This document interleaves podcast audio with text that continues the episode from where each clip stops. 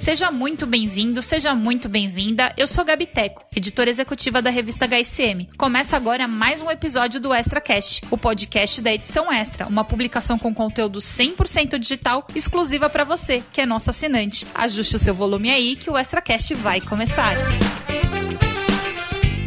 Este é o quarto episódio da série Marketing Makers HSM Management. E hoje eu tô aqui de novo, mais uma vez, vocês já estão acostumados com o meu parceiro, Diego Goulart, fundador da Makers. Oi, Ti. Olá, Gabi. Olá, pessoal. Vamos hoje para um bate-papo muito especial. Espero que esse podcast encontre todos bem em casa, de máscara e seguros.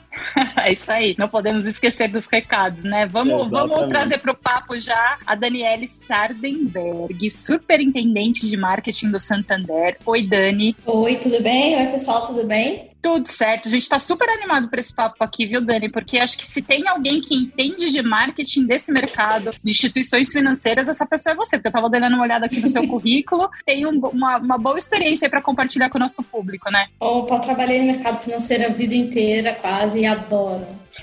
É verdade. E a Dani tem uma, tem uma experiência super bacana, porque eu já conheço a Dani e ela já me contou um pouquinho da história dela, ela vai compartilhar com a gente. E ela já passou pelo mercado financeiro, já passou por tecnologia, voltou pro mercado financeiro. Tem coisas muito legais para compartilhar, né, Dani? É isso. É, posso começar? Vamos lá? Bom, vamos lá. Compartilha pra gente. Deixa eu contar um pouco, então. Eu, de fato, sou uma pessoa do mercado financeiro. Eu sempre trabalhei em marketing no mercado financeiro. É, fiz um pouco de tudo. Então, todas as cadeiras possíveis de você imaginar numa área de marketing do mercado financeiro, já passei nela. Eu estou aqui no Santander há dois anos e meio, cuidando do marketing, de toda a área de marketing aqui do Santander. Então, eu sou responsável desde, as, desde publicidade, é, promoções, comunicação dirigida, comunicação de produtos, a parte toda de digital e e performance aqui digital do, do Santander. Antes disso, eu passei pela IBM Interactive, que é o braço de interatividade digital da, da IBM, onde eu olhava toda a parte de plataformas de marketing, tecnologia e como que você faz é, o uso da tecnologia para dentro das funções de marketing. Né? Meu, meu papel, quando eu fui para a IBM, todo mundo achou um pouco estranho, né? que uma pessoa de marketing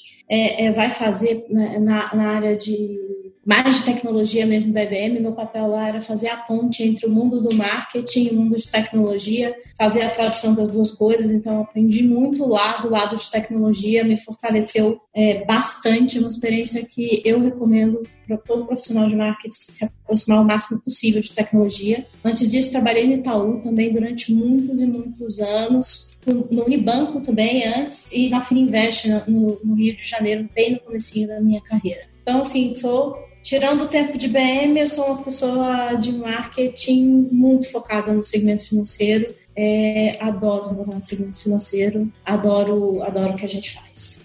Super interessante, Dani. Agora me explica um pouquinho. Você, você contou sua trajetória, que você veio de Fininvest, entrou no Unibanco, Itaú, depois você faz uma migração para a IBM até você chegar no Santander. Só que você pega também nessa janela uma mudança de marketing, né? Marketing daquela coisa mais conceitual para o input de tecnologia, dados, informação. E essa, talvez essa sua migração para a IBM e depois voltar para o setor financeiro tenha feito muito bem, né? Você uhum. trouxe muito insight porque você faz hoje no Santander? Eu trouxe, trouxe bastante insight. Eu aprendi muito no período que eu estava lá, porque foi foi a oportunidade que eu tive e essa foi a motivação de eu sair do, do Itaú e para Interact. É uma operação super nova no Brasil ainda, essa da IBM, e a minha motivação foi mudar do outro lado da mesa. É, quando eu fui para a IBM, tecnologia para mim não era uma novidade. Eu já tinha trabalhado com tecnologia durante alguns anos no Itaú, é, desde mais ou menos de 2013, 14 mais ou menos, eu trabalhava na área de marketing é, digital do Itaú, junto com o pessoal de canais, é, fazendo também a, a, operação das mesas de performance. O que me atraiu nessa proposta da IBM foi exatamente já ter conhecido bastante de tecno, da parte de tecnologia para marketing, né? Num estágio até bastante inicial dessa atuação é, no mercado, né? Foi quando isso estava começando a acontecer no mercado. Eu fui aprendendo junto com o mercado, fui uma das primeiras pessoas a colocar a mão nisso e me atraiu muito essa proposta da IBM, deu mudar de, de lado da mesa para aprender o lado mais de tecnologia. Isso foi muito rico para mim porque eu comecei a entender de coisas que um profissional de marketing não entende. É lógico que eu apanhei muito, né, gente? Nas primeiras semanas de IBM, eu botava a mão na minha cabeça e falava, meu Deus do céu, o que que eu fiz? Eu não tô entendendo nada. Mas, assim, eu aprendi de arquitetura. Eu fui, eu entendi a, a parte toda de tecnologia de plataformas para marketing. Do outro lado, o que que você precisa fazer para essa arquitetura acontecer? Porque como o meu papel era o papel de consultora, de, de, é, de entender qual era a necessidade do cliente entender a plataforma tecnológica e, e, e, e, transformar isso numa saída que os dois lados da conversa conseguissem entender. É, é, é, eu era ponte entre o mundo da tecnologia e o mundo de marketing, então precisei mergulhar muito em tecnologia para aprender. Então eu aprendi, por exemplo, muito de inteligência artificial do Watson, muito de plataformas de marketing e até, de, de, até a fazer uma arquitetura básica de sistema de marketing. Então, é, é, foi muito desafiador, mas foi muito, foi um aprendizado muito interessante. E assim eu acredito de verdade que todos os profissionais de marketing deveriam dar um passo em direção à tecnologia, não necessariamente, né, precisa ir trabalhar na empresa de tecnologia, tá, gente? Mas aprender, entender o que significa. Eu fiz curso de programação. Eu vou programar na minha Uau. vida? Não, provavelmente não. Mas eu, mas eu queria entender a história da programação. Isso não tem nada a ver com a IBM. Eu fiz por fora mesmo porque eu queria entender o básico do que assim, programação é igual aprender a ler. Eu era analfabeta. Exato, até para você aprender ah, a demandar, você, né? Minha avó dizia que quem não sabe fazer não sabe pedir. é verdade. Então, essa, é, essa é uma coisa que eu tenho de aprendizado muito cedo na minha vida. Então eu fui fazer essas coisas, entendeu? Eu fui fazer bootcamp de programação para aprender o básico de programar. Para mim foi igual aprender a ler. Gente, você sabe, sabe que eu tô te ouvindo aqui, Dani, e é a segunda pessoa da Makers que a gente entrevista que conta uma história parecida, assim, de putz, fui lá botar a mão na, na, na tecnologia mesmo, aprender como é que programa. Então, acho que já fica um aprendizado aí, né? Porque a gente tá no nosso quarto episódio. Você e a Gabi Onofre comentou que fez esse, esse caminho também quando entrou no acesso digital, e eu acho que, de fato, já ficou um aprendizado aí para quem nos ouve, né? De, de ter essa curiosidade, né? De, de ir lá e fazer um curso, nem que seja uma coisa online, mas de, de ter a experiência, né? É, Gabi, eu sou por natureza muito curiosa e muito inconformada. Então, quer me botar doida é me apresentar uma coisa que eu não entendo nada e não sei nem por onde começar. Entendeu? Para você ter uma ideia, quando eu fiz esse bootcamp de programação, foram quatro dias, junto com meu marido, porque a gente estava de férias. Eu falei, não, a gente está de férias, você vai fazer um curso. Eu falei, vamos comigo. Curso de programação, Daniela C. Louca. Fizemos e foi super divertido. A gente não usou para muita coisa. Lógico, assim, não usei para programar nada depois, mas foi muito importante para entender como funciona. Legal, entender a lógica, né? Ô, Dani, mas sabe uma coisa, que, uma coisa que me ocorreu enquanto você falava? É em relação a. A gente vai falar bastante desse, desse, aspecto da tecnologia, porque, enfim, acho que hoje marketing e tecnologia aqui não andam junto, né? Não andam juntos. Tem, tem alguma coisa aí de errado, mas eu queria falar da tua experiência nas, nas instituições financeiras, na tua visão, o perfil do consumidor. Quem era o consumidor, né? O que, qual era a necessidade do consumidor da, da instituição financeira de 20 anos quando você começou? Começou lá e agora, assim, o que, que mudou? O que mudou são que as pessoas, as pessoas são mais digitais, são as mesmas pessoas com as mesmas divisões que você pode olhar de renda, você pode, você pode fazer o mesmo extrato que você fazia há 20 anos, tá? A diferença é que tem uma camada comportamental completamente diferente do que acontecia há 20 anos. E se a gente não considerar o comportamento, todas as empresas, não só a indústria financeira, costumam é, classificar cliente por perfil de renda e idade. Só que hoje em dia, com o avanço da tecnologia, com o aumento de informação, né, 20 anos para cá, o consumo da gente de informação mudou completamente. O que acontece nesse cenário é que você tem uma afinidade muito maior e você consegue ser, ser muito melhor representado pelo seu comportamento do que pela sua renda ou pela sua faixa etária. Então, você tem pessoas de 40 anos super tecnológicas, de 50 anos super tecnológicas, e agora a gente está começando a ver até a, as pessoas de terceira idade, de 60, 70 anos, com toda essa epidemia do Covid, tendo que fazer as primeiras interações é, no digital. Minha mãe, por exemplo, ela sempre usou é, Facebook, por exemplo porque ela achava ótimo. Achava ótimo poder conversar e encontrar pessoas. Então, acho que o que muda nesse cenário é, de fato, você ter uma sociedade mais ávida por consumo, que consegue comparar mais as coisas, você não tem a caixinha, esse é meu serviço de banco, esse é meu serviço de TV a cabo, esse é meu serviço, serviço de celular. Você está comparando tudo o tempo todo e você está comparando as experiências que você recebe de, de cada lado. Então, assim, você tem a sua melhor experiência em banco, mas você não vai comparar banco com banco. Você compara banco com a sua melhor experiência da vida. Assim, qual é a experiência com menos fricção para você? Então, é um mundo muito mais acelerado, muito mais misturado e muito mais legal na minha opinião. Subiu a régua para todo mundo, então, né, Dani? Porque se você tá, a gente está comparando o tempo todo realmente com, com experiências diferentes. Uhum, com certeza. E, e, é, e, é, tudo muito mais acelerado. Se você for estudar, for olhar para trás e entender quantos anos o rádio levou é, para atingir um milhão de usuários, essa história é meio velha, mas levou 50 anos quase. A internet fez isso em um ano, sabe? Muda, muda muito, as coisas mudam muito.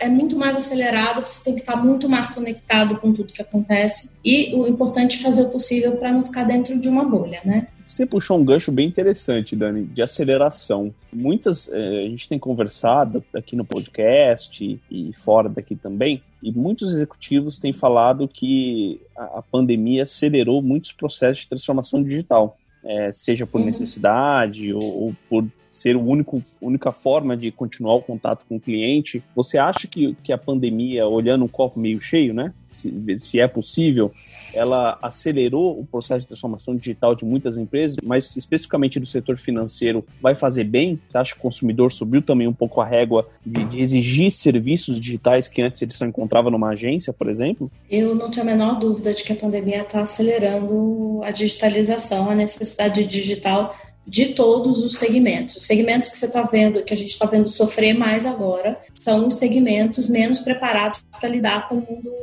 com o mundo digital. Então, assim, já tem alguns estudos que estão saindo que dizem que a gente acelerou 10 anos nos Caracas. últimos dois meses. Uau.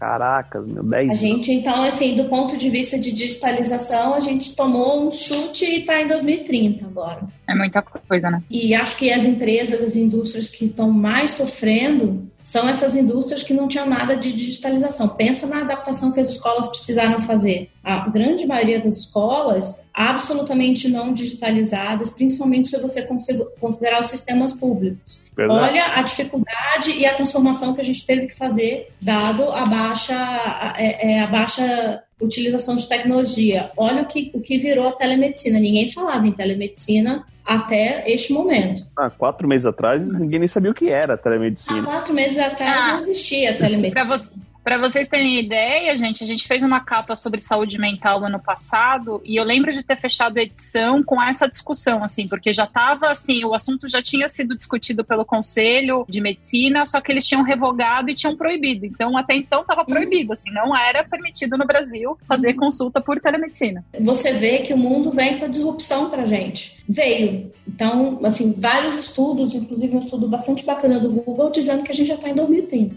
E, e, eu super concordo com, com isso. A gente aqui no Santander tem feito um super esforço de digitalização de clientes e de ajudar, é, principalmente aqueles clientes é, que têm mais dificuldade a, a se digitalizarem para que o processo deles, a operação deles fique toda melhor. É, é, a digitalização não é, não é uma escolha, sabe? Ela, ela vinha sendo uma escolha do quão rápido ou quão devagar eu vou fazer isso até a gente chegar nessa pandemia. A partir de agora, ela é mais mandatória do que nunca. Não, o que eu ia falar é o seguinte: é, a gente tem, tem falado também dessa aceleração, mas basicamente acho que a Dani pode até falar melhor do que eu. O Santander já, já vinha fazendo isso, né? É nítido nas campanhas, na comunicação, é colocar o consumidor no centro, né? O consumidor com seu comportamento digital e você está presente em canal que ele tiver e que ele demandar é, um ponto de contato contigo, né? Com certeza, a gente está aqui para servir Exato. o cliente. E o, o, bem servir, o servir bem é servir aonde você quer ser servido, não aonde eu escolho te servir.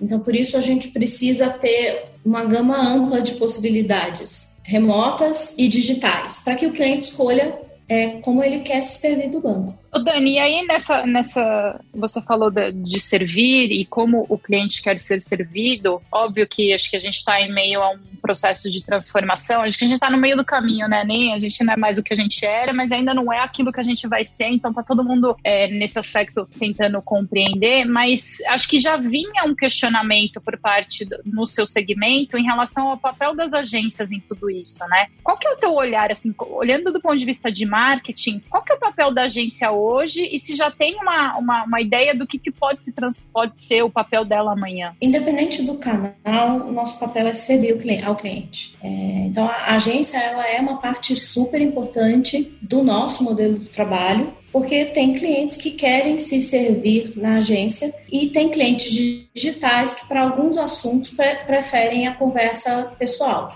preferem o olho no olho, para tirar uma dúvida, para fazer uma operação mais complexa. Por exemplo, a gente vê muito crédito imobiliário, a gente tem um processo digital do início ao fim e muitos clientes preferem fazer a assinatura final, fazer a etapa final na agência para poder ter uma pessoa ali e tirar as suas dúvidas. Aquela última dúvida, confirmar os pontos. Então, eu não acho que os canais são excludentes. Eles se complementam, né? Eles se complementam. E quem escolhe a complementaridade é o cliente. A gente tem que estar disponível para ele em todos os canais e ele escolhe qual é a hora de ter uma conversa digital. Ele quer resolver alguma coisa mais rápido, quer ficar em casa hoje, qual é a hora que ele quer um contato presencial ou por telefone. Então, acho que a gente tem que estar disponível para o cliente, servir a estar disponível. É, e a gente não escolhe onde está disponível, o cliente que escolhe qual é o canal que ele quer falar com a gente. O nosso papel está disponível. Interessante. Dani, começou 2020, todas as empresas é, é, com uma expectativa alta para esse ano, por, por, aspectos econômicos, perspectivas e tudo, e vem um vírus para o mundo inteiro, né? Teve um, um, uma situação marcante, assim, aquele dia que você falou, olha, foi a reunião que a gente decidiu mudar tudo, enfim, teve algum ponto, algum momento específico que te chamou a atenção quando veio a notícia de parar tudo? Quando a gente começou a entender o cenário que estava se desenhando, tá? A gravidade da crise é, e o que poderia acontecer, até porque nós somos um grupo espanhol, né? Ah, então a gente, tem um, a gente tem um contato muito próximo com o pessoal da Espanha e a crise para eles começou Começou com antes, várias, né?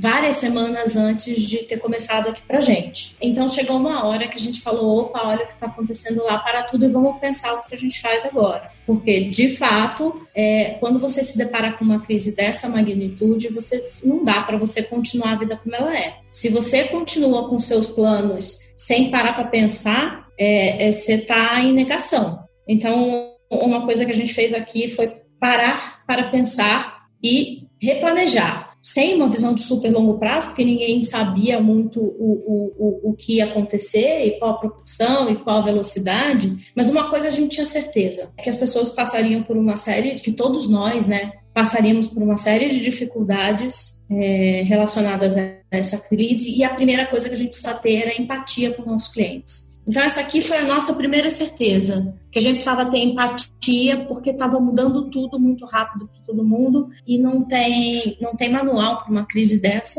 O mundo nunca viveu uma pandemia dessas proporções. É, e a gente sabia que a gente precisava olhar para tudo de novo sob essa lente e que é, e essa lente precisava ter uma empatia muito grande com o cliente. E, e é essa questão da empatia que está sendo o cerne de todas as nossas discussões. Então, quando a gente vai olhar uma peça, uma ideia, o time todo aqui para e olha e fala: a gente está sendo empático com o cliente, a gente está entendendo esse momento dele. É isso que eu ia te perguntar, o impacto é, dessa palavra empatia, e que muitas empresas também, executivos estão usando o altruísmo também, né? As empresas cada vez pensando mais no seu impacto. O que, que isso impactou na comunicação de vocês? Porque eu sou cliente Santander, sou impactado, e eu vejo uma mudança super bacana, assim. É, a, o tom de voz de vocês mudaram, mudou bastante, né? É, a, a, essa foi, é, de, de novo, a gente tinha certeza de que o mundo vai precisar de, de empatia para lidar com esse momento. Que a gente precisa todo mundo se colocar um no lugar, um no lugar do outro. É, e aí, de fato, foi a primeira coisa que a gente fez, foi entender o nosso papel como banco nessa situação. É, e o nosso papel como banco nessa situação é oferecer soluções para pessoas que vão precisar de mais crédito, de mais limite no cartão, que vão precisar renegociar uma dívida e aí procurar de fato arregaçar as mangas para fazer tudo que tivesse ao nosso alcance. É, no início a gente a gente de fato mudou o tom da comunicação, de toda a comunicação, tá? é, todo, sabe, régua automática, legado de SMS, toda a comunicação do Santander foi revista. Não tem um SMS, não um SMS que não tenha sido revisto. Eu, pessoalmente, junto com o meu time, revi todas as peças para garantir que a gente estaria sendo empático com o cliente. E uma outra coisa que foi muito é, importante para a gente se direcionar e se permitir ousar mais foi, foi a assinatura que a gente escolheu, que é a partir de uma verdade nossa. A gente pode errar, a gente pode acertar, mas de braços cruzados a gente não vai ficar. E a gente chegou né, é, nessa frase que vem pautando a gente em tudo, exatamente porque quando a gente entendeu que essa pandemia ela não tem regra, não tem manual para lidar com isso. Então a gente pode fazer, a gente está com a intenção de fazer o melhor possível pro, pelos nossos clientes, como sempre, mas a gente quis deixar isso claro, assim, a gente vai aqui olhar para os nossos produtos, olhar para os nossos serviços, olhar para a necessidade, procurar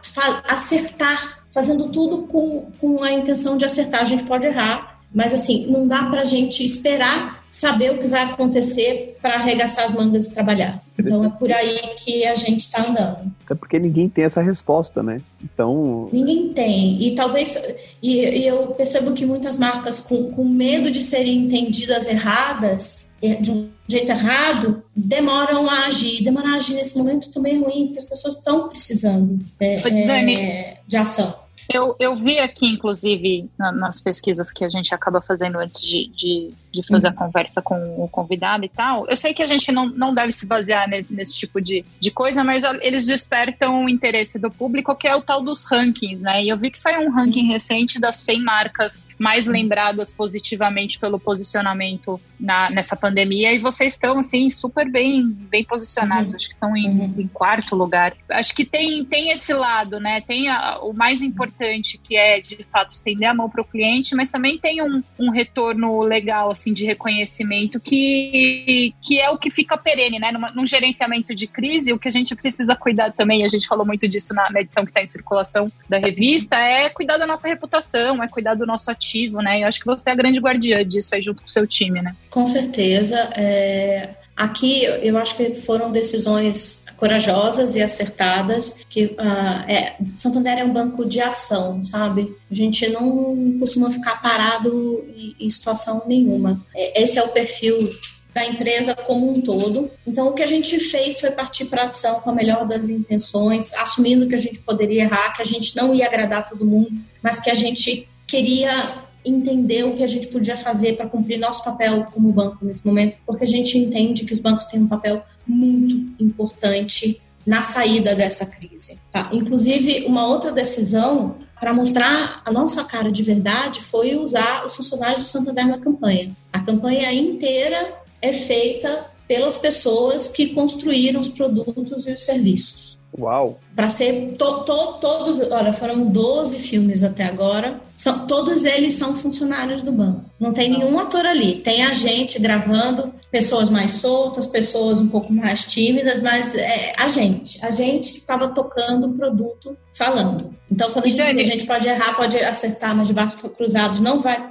não vai ficar. Quem está falando isso é a pessoa que é responsável por aquele produto ou serviço. Muito legal. Eu tenho acompanhado essa, as, as campanhas de vocês na, na TV. Queria saber, além do, do que está rodando né, em TV aberta, como é que vocês têm feito para estar continuar próximo né, do, do, cliente de vocês, já que a gente temporariamente perdeu esse ponto de contato, que é a agência, uhum. que é o, o presencial ali, é, de que forma vocês têm se posicionado para continuar? É...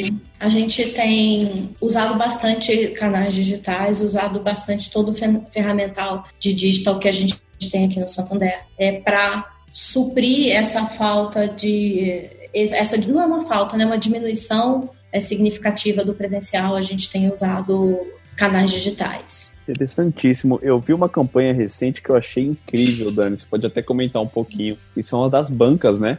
Que, é. que campanha legal. Maravilhoso esse projeto, bem esse lembrado projeto é incrível. Nossa, eu achei incrível. E olha que eu vendo revista, hein? Eu fiquei, eu fiquei preocupada com, por uma parte do tipo, meu Deus, onde vai, para onde vão as revistas, mas eu vi que também tem a ideia de poder ser um espaço misto. Não, as revistas estão em todos os lugares, né? Não, não, não, não é esse o problema, mas eu achei muito legal porque as bancas estavam. Eu falava isso internamente para o nosso time, que me dava muita tristeza ver as revistas lá no fundo da, da banca e a maior venda da banca acabava uhum. sendo, sei lá, salgadinho fofura e, e sorvete. E que bom que os, os, né, os, os responsáveis pelos jornaleiros vão ter uma nova oportunidade. Então, se você puder comentar, acho super legal mesmo. Bem lembrado. É, essa, de fato, é, é a ideia.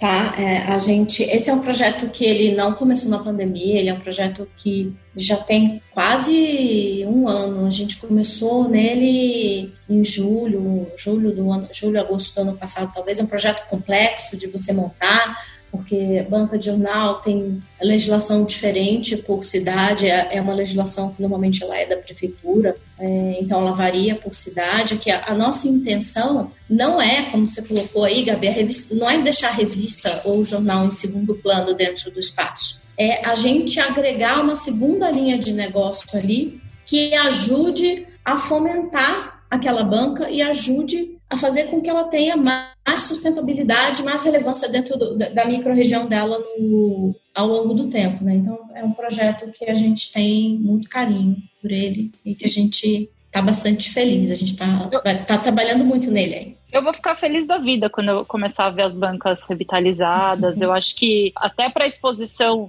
né, se o, se o jornaleiro, o empreendedor ali à frente da, da unidade resolver continuar aí com, com a venda da, dos impressos, até para o nosso produto é uma exposição mais bacana, né? Porque tá lá do é, lado deixa... de uma floricultura, de uma um... vitrine melhor, né? É, uma vitrine muito melhor. Então, pessoal, deixa eu só fazer um ponto aqui. Não é que ele vai deixar de ser jornaleiro é mandatório continuar a ser jornaleiro. Ah, então não é uma escolha, eu vou deixar, não é uma escolha, eu vou deixar de vender o jornal revista e vou vender flores. Não, eu vou vender o jornal e revista, porque essa é a finalidade do ponto. Mas eu vou vender flores também. Interessante. Então você não, você não, você não tira a natureza original do vender jornal e revistas. Acho até que algumas pessoas entenderam isso errado, mas a gente não tira, a gente agrega uma segunda linha de receita. Que animal. E o que a gente, e o que a gente tem visto acontecer, é, ainda no microcosmo, né, que nosso amigo jornaleiro está lá, ele continua sendo jornaleiro, e a segunda atividade que ele está colocando ali não é para ele, é para ajudar uma pessoa da família dele. Então é a mulher que, que vai ajudar, é, é, é, é, é o filho, é, é, uma outra pessoa da família que entra dentro daquele, compondo com ele a atividade.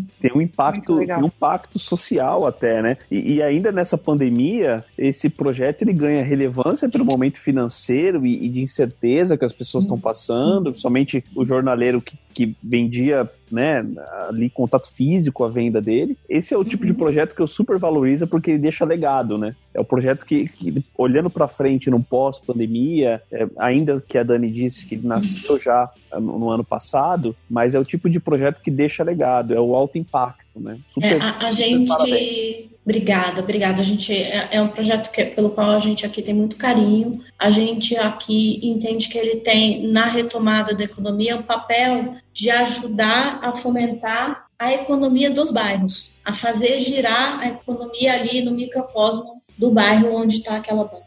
Então ele acabou sendo um projeto que a gente criou por entender e valorizar a, a, a, importância do jornaleiro, a importância do ponto de jornal, as histórias mil, a gente tem recebido histórias lindas, tá? De pessoas, de famílias, de, de, de jornaleiros. Valorizar, entendeu? A profissão, valorizar o ponto, valorizar a história das pessoas que estão por trás dessa, dessa, dessa profissão. E acabou que vai ser, era uma coisa que a gente vem trabalhando há muito tempo, como eu já falei, e acabou que, vai, que ficou pronto no momento super oportuno para ser ainda mais relevante para as pessoas. E acho que além do senso de, de comunidade mesmo, né? Porque o jornaleiro normalmente é o cara conhecido do bairro ali, conhece é. as pessoas pelo nome, as pessoas estabelecem uma rotina, né? Eu acho super é, muito positivo, Dani. Realmente, parabéns aí para todo o time. Para quem não, não viu, como é que é o nome mesmo? É o, é o Santander Banca? Como é que é o, nome? Pra, Agente pra... Banca, é. é Agente, Agente Banca. banca. A gente ah, banca, tá? Não. É, para o pessoal poder dar um Google e achar vocês, porque eu uhum. achei bem legal. Inclusive, a página é muito bonita, né? Porque tem lá os modelos de, exemplos de layout. Pra vocês verem que eu pesquisei mesmo, porque eu fiquei muito interessada por essa relação que a gente tem com a banca, uhum. né? falei, nossa, que legal que alguém teve esse olhar para o jornaleiro, né? Tava precisando mesmo de, dessa mão aí. Legal, fico feliz, viu? É um projeto, de, de novo, um projeto pelo qual a gente tem muito carinho. É, isso é um gancho interessante também. A gente tem visto o próprio Jornal Nacional, todo dia fala das empresas, lançou aquela campanha Solidariedade SA, fala das empresas que nesse momento estão ajudando, criando projetos sociais, projetos de alto impacto. Dani, você acha que o pós-pandemia ele muda também a relação dos consumidores com as empresas? Ele vai começar a exigir das empresas não só é, a comunicação, mas a ação do, do impacto igual o Santander está tendo, e, não só nesse projeto da, da banca, mas em outros projetos. Você acha que o consumidor também ele muda a relação, seja o serviço, o produto que ele compra, o varejo que ele visita, ele vai começar a exigir mais coisas das empresas? O papel delas na sociedade? Eu, eu acredito que sim, tá? Os consumidores já vêm cobrando das empresas que elas é, não só falem como façam, né? Exato. Então, a gente já vê, já, a gente já vê, já faz talvez um ano, um ano e meio, esse movimento de, de querer não só o, o, o, discurso da comunicação, mas a ação e a ação aqui, na minha região. Não é aquela ação etérea que abrange o país inteiro, mas eu quero entender o que você está fazendo aqui na minha cidade, o que você está fazendo aqui no o que meu... que impacta na minha vida. O que, que impacta aqui, né? Eu acho que tem essa coisa das pessoas quererem entender que é verdadeiro, que não é um discurso. Durante muito tempo, a propaganda ela foi baseada em, em, em campanhas lindas e discursos bonitos, está tudo certo, é maravilhoso. A história da propaganda brasileira tem filmes memoráveis, incríveis e campanhas lindas e a gente é muito bom. Os profissionais de marketing do Brasil são especialmente bons nisso. Só que é, o mundo evoluiu, né? As necessidades das pessoas vão mudando e a, e a gente precisa contribuir mais, exercer mais o nosso papel na sociedade e, e sim, sabe, arregaçar as mangas e fazer e não só falar. Se as grandes marcas não fizerem, quem vai fazer? É verdade, é verdade. E profissionalmente você sentiu isso também? Você falou um pouquinho no começo do nosso bate-papo, a mudança do marketing de 20 anos atrás para cá, e a gente falou um pouquinho de integrações de tecnologia, tudo, mas profissionalmente você sente que agora você, você tem um senso de propósito maior naquilo que você faz? Eu super sinto. É, é, eu sempre fui muito ligada em propósito e em valores e sou uma pessoa que trabalho com, com a alma, com o coração, com tudo dentro de verdade. Não é um discurso, é meu jeito. Todo mundo que me conhece sabe que eu sou apaixonada pelo que eu faço, apaixonada pela profissão que eu escolhi, apaixonada pelo que eu faço de verdade.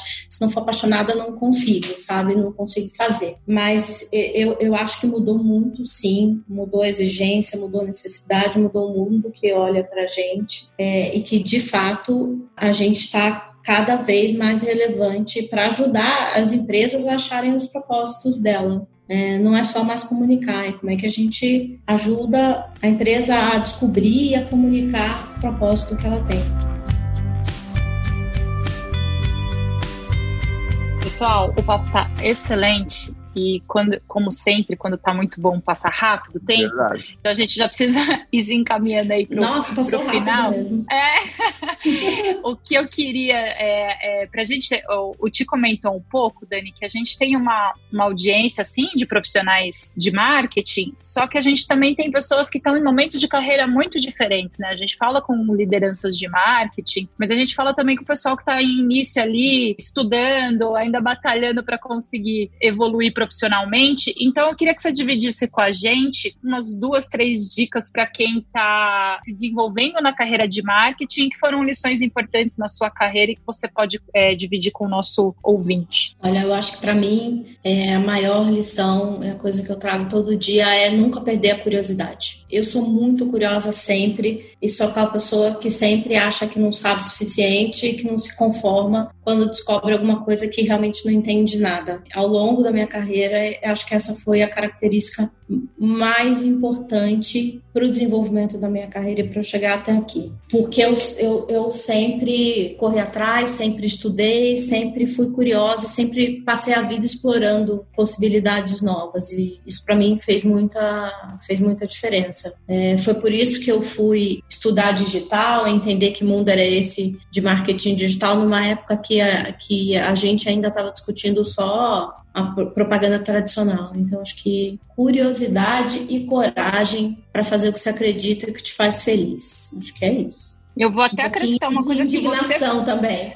Você falou, na, você trouxe na tua fala, Dani, uma coisa que eu achei super legal, que tem a ver com esse aspecto da coragem, né, das, das marcas e aí pensando nos profissionais se posicionarem, né, mesmo correndo o risco de errar e se errar pedir desculpa, mas não, não deixar passar batido, né? A gente está vivendo um, um, momento tão difícil, mas outras coisas virão, então acho que se posicionar, pelo que eu percebi, também é um tom aí da, da, da tua marca profissional? É, eu acho que a gente tem que se posicionar e acho que a gente não pode se conformar. Sabe? Sabe aquele dia que você tá fazendo um, um, um, trabalho e que tem alguma coisinha ali que tá te incomodando e que e as pessoas te falam, nossa, mas isso aqui é um detalhe, deixa passar, é um pequeno detalhe. Olha o todo, esse aqui, ó, tipo, é 1% do que você tá fazendo. Se tá te incomodando, cara, se esse 1% tá te incomodando, não deixa passar. Não se conforma com 1% que não tá certo. Que legal. É, que legal. Isso para mim é se posicionar, sabe?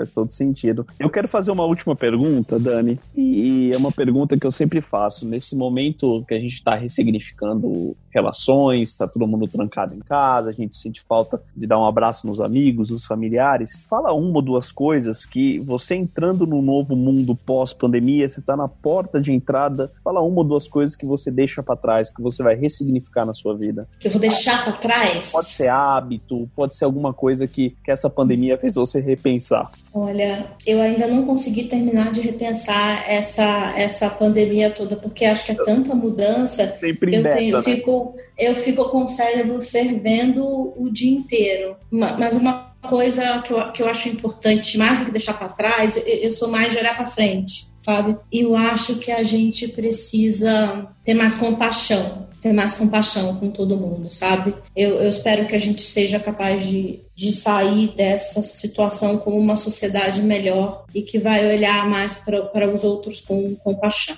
Ótimo. Eu sinto muita. Eu, eu vejo que a falta de compaixão é, é uma questão. E eu vou dar muito mais abraços. Eu sinto tanta falta de dar abraços. É, eu também, eu também. Eu é a coisa que eu mais sinto falta. Eu sou canceriano, a gente é intenso, a gente ama demais, falta abraço. Tá faltando abraço na minha vida. então vai bom, ser um mundo gente. melhor, um mundo com compaixão e abraço vai ser ótimo. Olha só, talvez se não fosse esse contexto todo, a gente teria gravado esse, esse episódio pessoalmente para poder, enfim, olhar no olho, enfim. Mas aí fica pro, pro depois, pra gente tomar um café juntos e poder re, relembrar esse momento aqui de, uhum. de interação pela tecnologia. Eu quero agradecer demais, Dani, pelo seu tempo, pelas suas contribuições. Foram super valiosas. Obrigada, viu? Obrigada a vocês, gente. Obrigada pelo convite. Adorei. É, espero que eu tenha podido ajudar, podido contribuir aí com ideias para alguém. Ótimo. Ti, obrigada, mais um pra conta. Valeu, mais um, obrigado, obrigado Dani, obrigado a todo mundo que ouviu e, e esse conteúdo vai estar disponível em todas as plataformas da HSM. Espero vocês no próximo papo. Isso aí, gente. Tchau, tchau.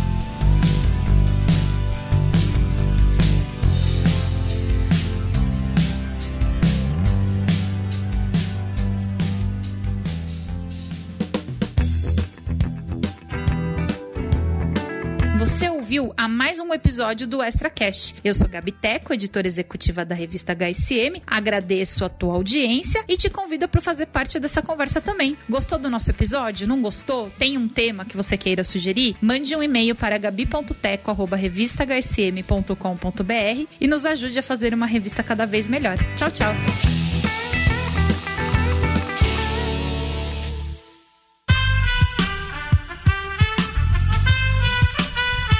Este podcast foi editado por Aerolitos Edição Inteligente.